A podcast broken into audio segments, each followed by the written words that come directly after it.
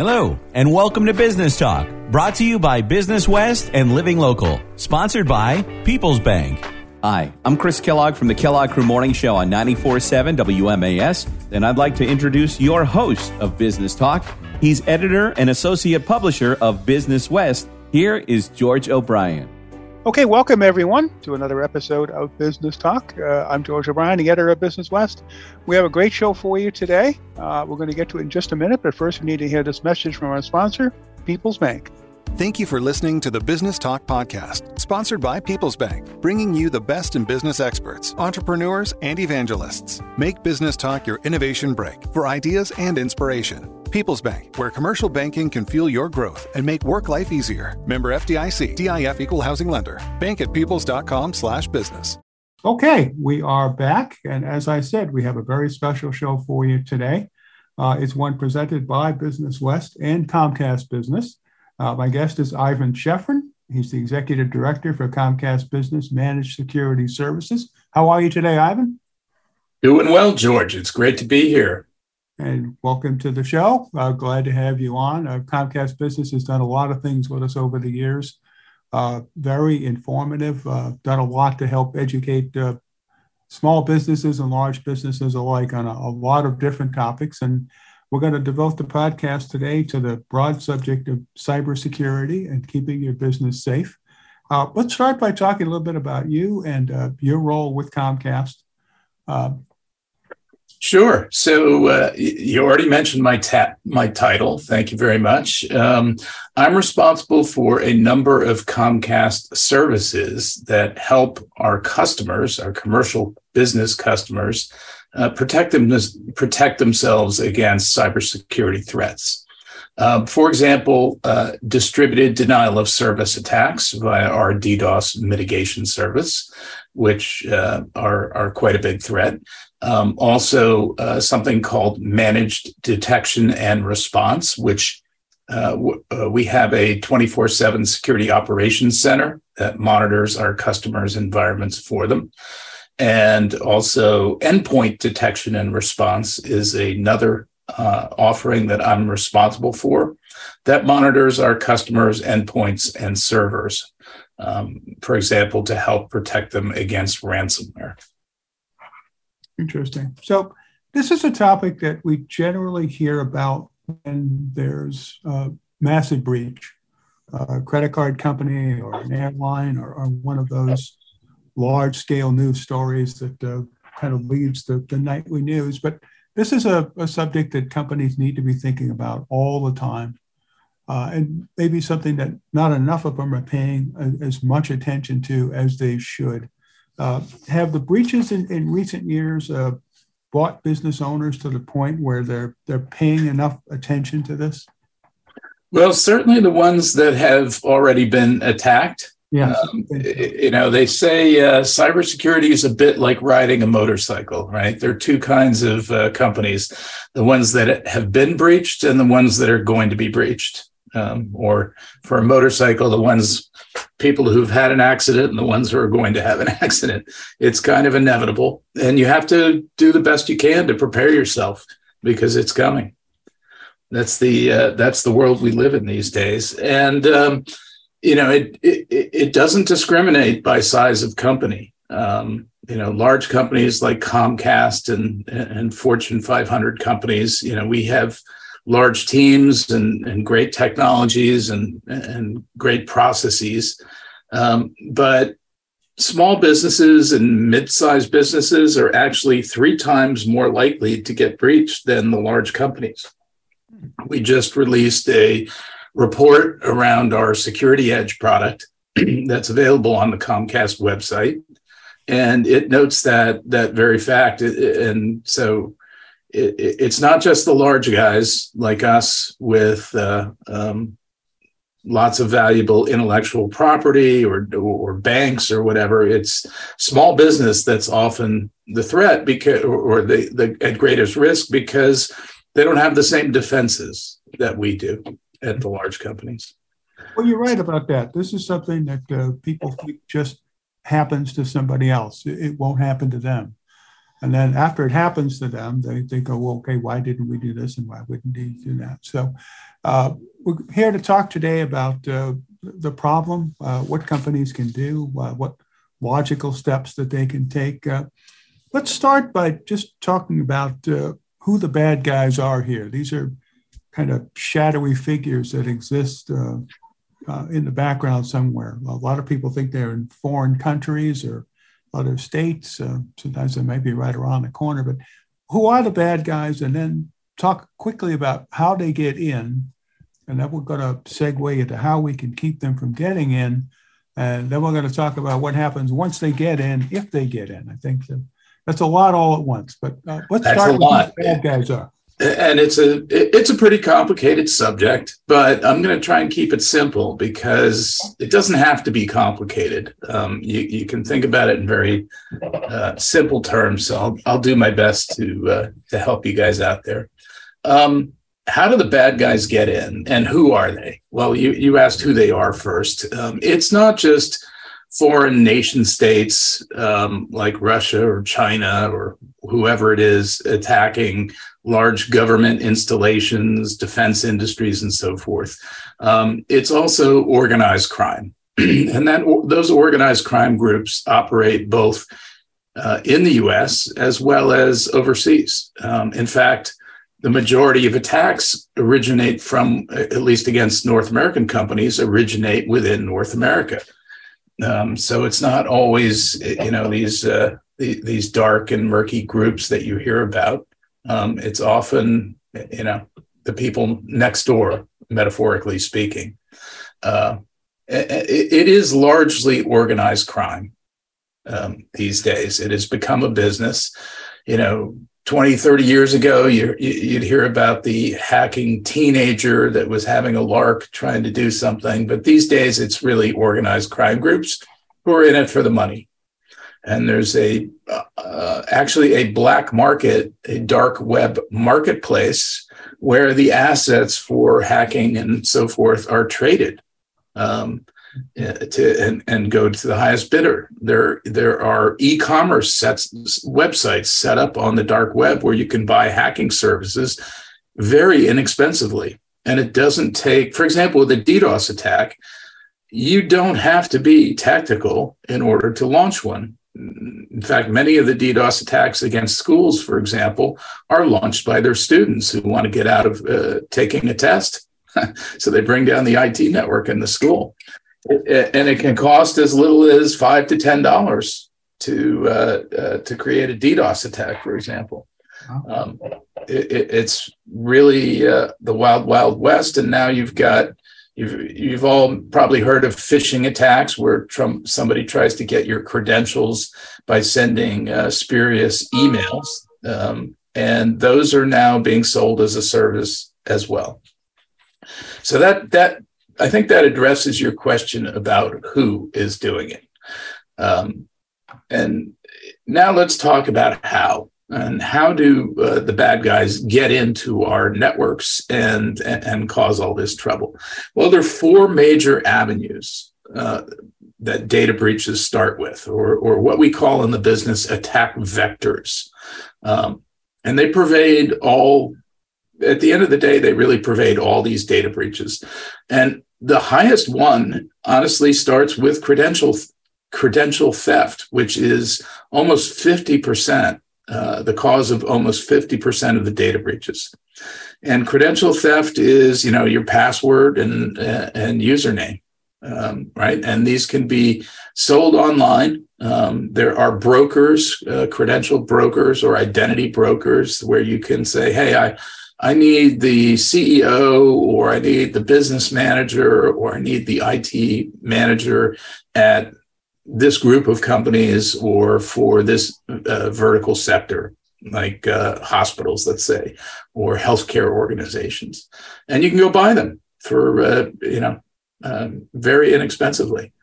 So this the credential theft is the biggest. Uh, next, it's closely followed by phishing. And phishing is another form of credential theft, often where they're trying to harvest your uh, your personally identifiable identifiable information (PII) or credentials um, via spurious emails. Or they're trying to get you to click on a link uh, where you think you're visiting a legitimate website, and uh, it, it, it actually goes to a malicious website and downloads malware to harvest credentials. So the first one, credential theft, is where your credentials have already been stolen. And phishing is where they're trying to get credentials where they can't buy them already. And phishing is probably about 18 or so percent of the data breach causes. And then next is what we call exploited vulnerabilities. So, vulnerabilities, that's a fancy word for um, I, I, think you all are familiar with, you know, the Windows updates or the Chrome or browser updates that are, you know, we deal with on a daily, if not a weekly basis. Um, and these these are vulnerabilities or or bugs in the software we all use every day um, for Word, for Microsoft, for you know thousands of applications that's uh, on which the economy depends, um, where somebody's discovered a way to exploit some of these bugs and mistakes in the software uh, to do malicious things, essentially to get in and install some software and and uh, and escalate the privileges so they have administrative privileges and can install new software on that computer and and find and steal your information. So that's the third one. Um, that's exploited vulnerabilities. Um, so the message there is, uh, by the way, well, well, we'll get to how to address all these next. And then last is an interesting uh, category called botnets, which is a conjunction an acronym. You know, everybody in technology loves acronyms, but it's a robot network essentially. And these are millions of computers worldwide, including in the United States, where people didn't patch the vulnerabilities or weren't able to patch the vulnerabilities and, and keep the software up to date. And the bad guys got in and have taken over those machines and repurposed them to their malicious intent. This could be a video camera or your refrigerator at home. It could be your computer at work. It could be a server in the cloud. Literally, millions of computers have been compromised this way, and they're directed remotely to do various types of malicious things, such as DDoS attacks, such as e commerce click fraud, uh, such as participating in ransomware um, and, and, and so forth. There, there are many different types of attack vectors that these botnets can be used for. And these are also traded on the dark uh, web marketplace uh, across organized crime groups. There's some interesting work that we've been starting to do research on around the economics of, of these botnets and how these assets get traded. Um, and the botnets get repurposed as best they can um, based on where where criminals can make the more mo- the most money. So if uh, you know crypto mining is one of the malicious things botnets are used used for, and uh, crypto mining uh, has gone down as a, a type of attack recently because cryptocurrency prices have gone down. Right, that's kind of a logical economic supply and demand equation. So those are the four main ways uh, uh, the bad guys get in: credential theft, phishing, exploited vulnerabilities, and botnets.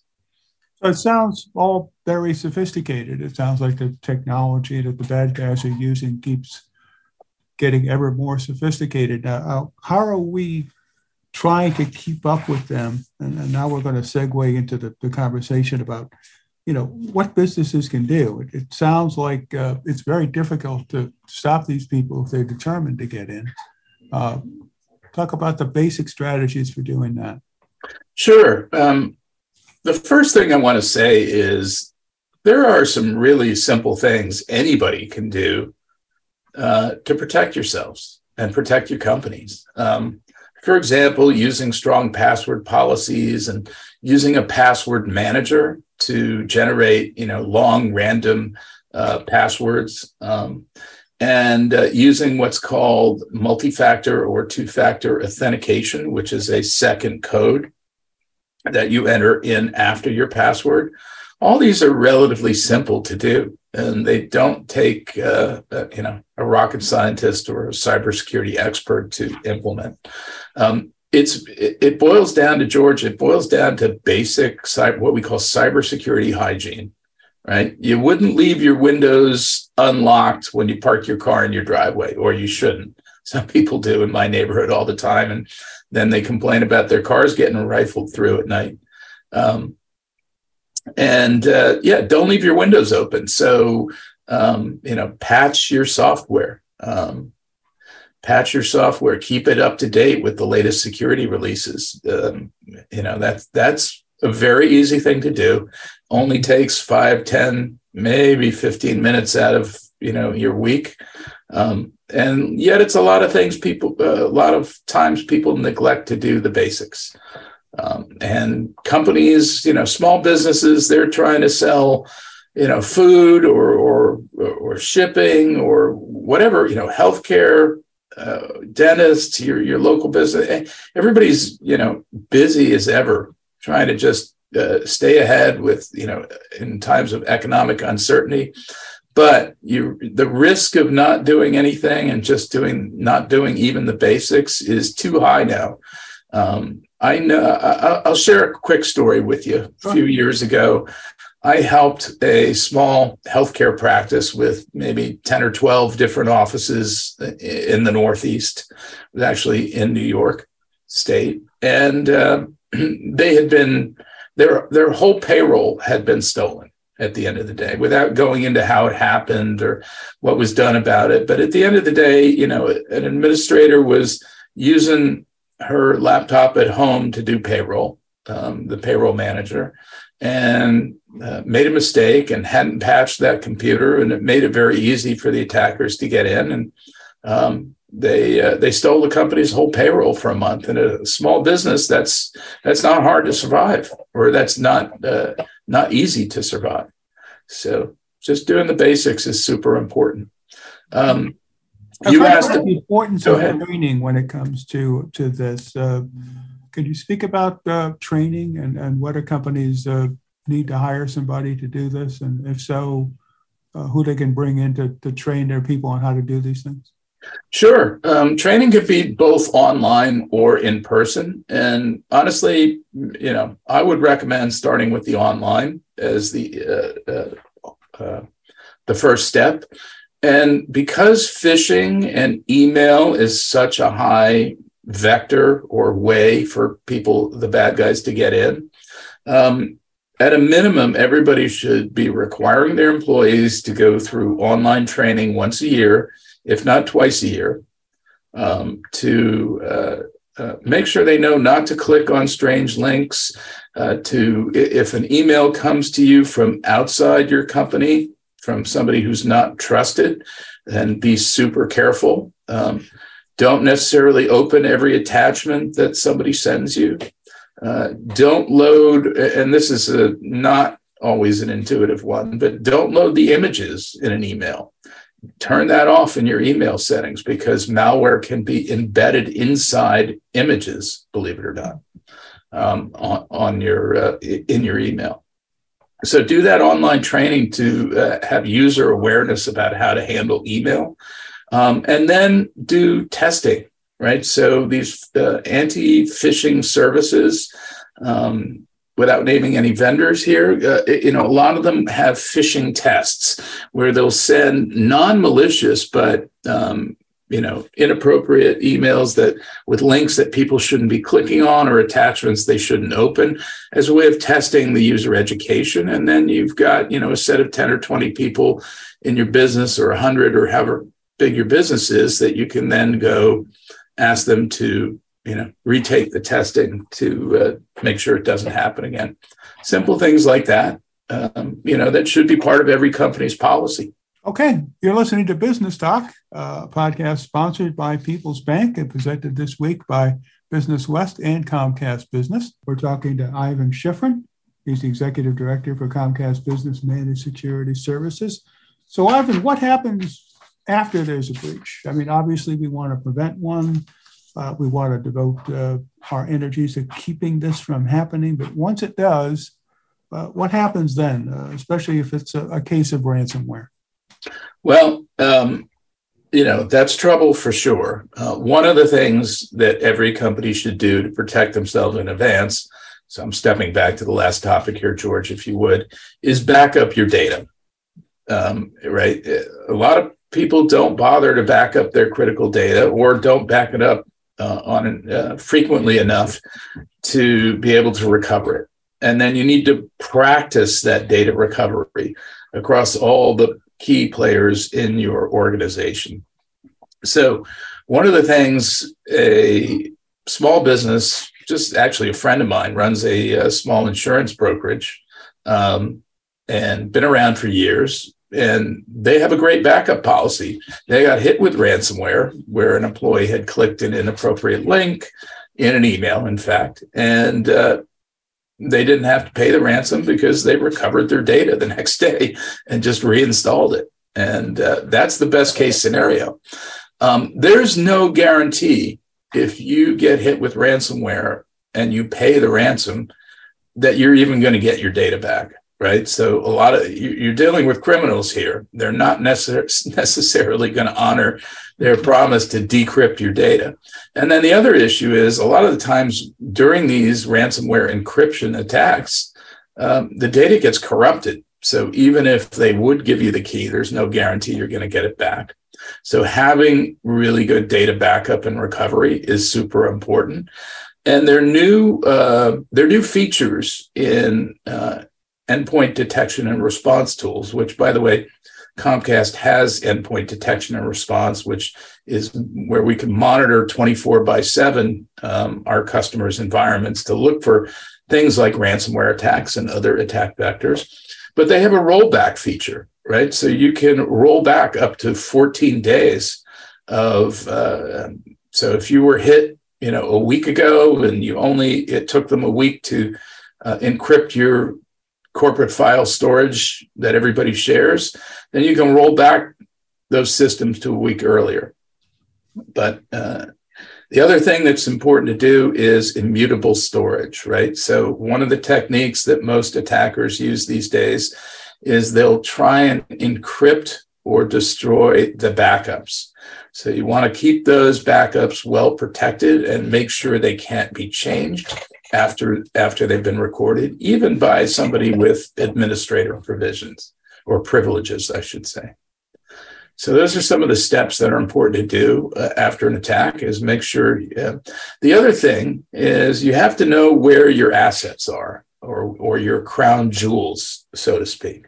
Right. So every business is different, um, but your customer list, your your your billing and in inventory, your intellectual property, where are the key parts of your data? You have to know that in advance so that you can recover them after the fact. And you need to plan and protect yourselves and practice these recovery drills, right? And there's lots of online resources for doing this. So it's easy to self educate. You don't need to hire some expensive consultant uh, just to get started. And then, of course, law enforcement plays a role. Um, so my recommendation, if you get attacked, is always to bring in law enforcement, um, and uh, because they have dedicated cybersecurity resources, of course, that uh, can help you try and recover your data. And then finally, you can also go out and hire a, a firm to do what's called DFIR or Digital Forensics and Incident Response. And why is why is that important? Because you want to make sure after an attack and once you get your data back that the bad guys still are are not still in your network, right? You've got to make sure you've cleaned out the wound and gotten everything uh, back to normal. And that's not always easy to do.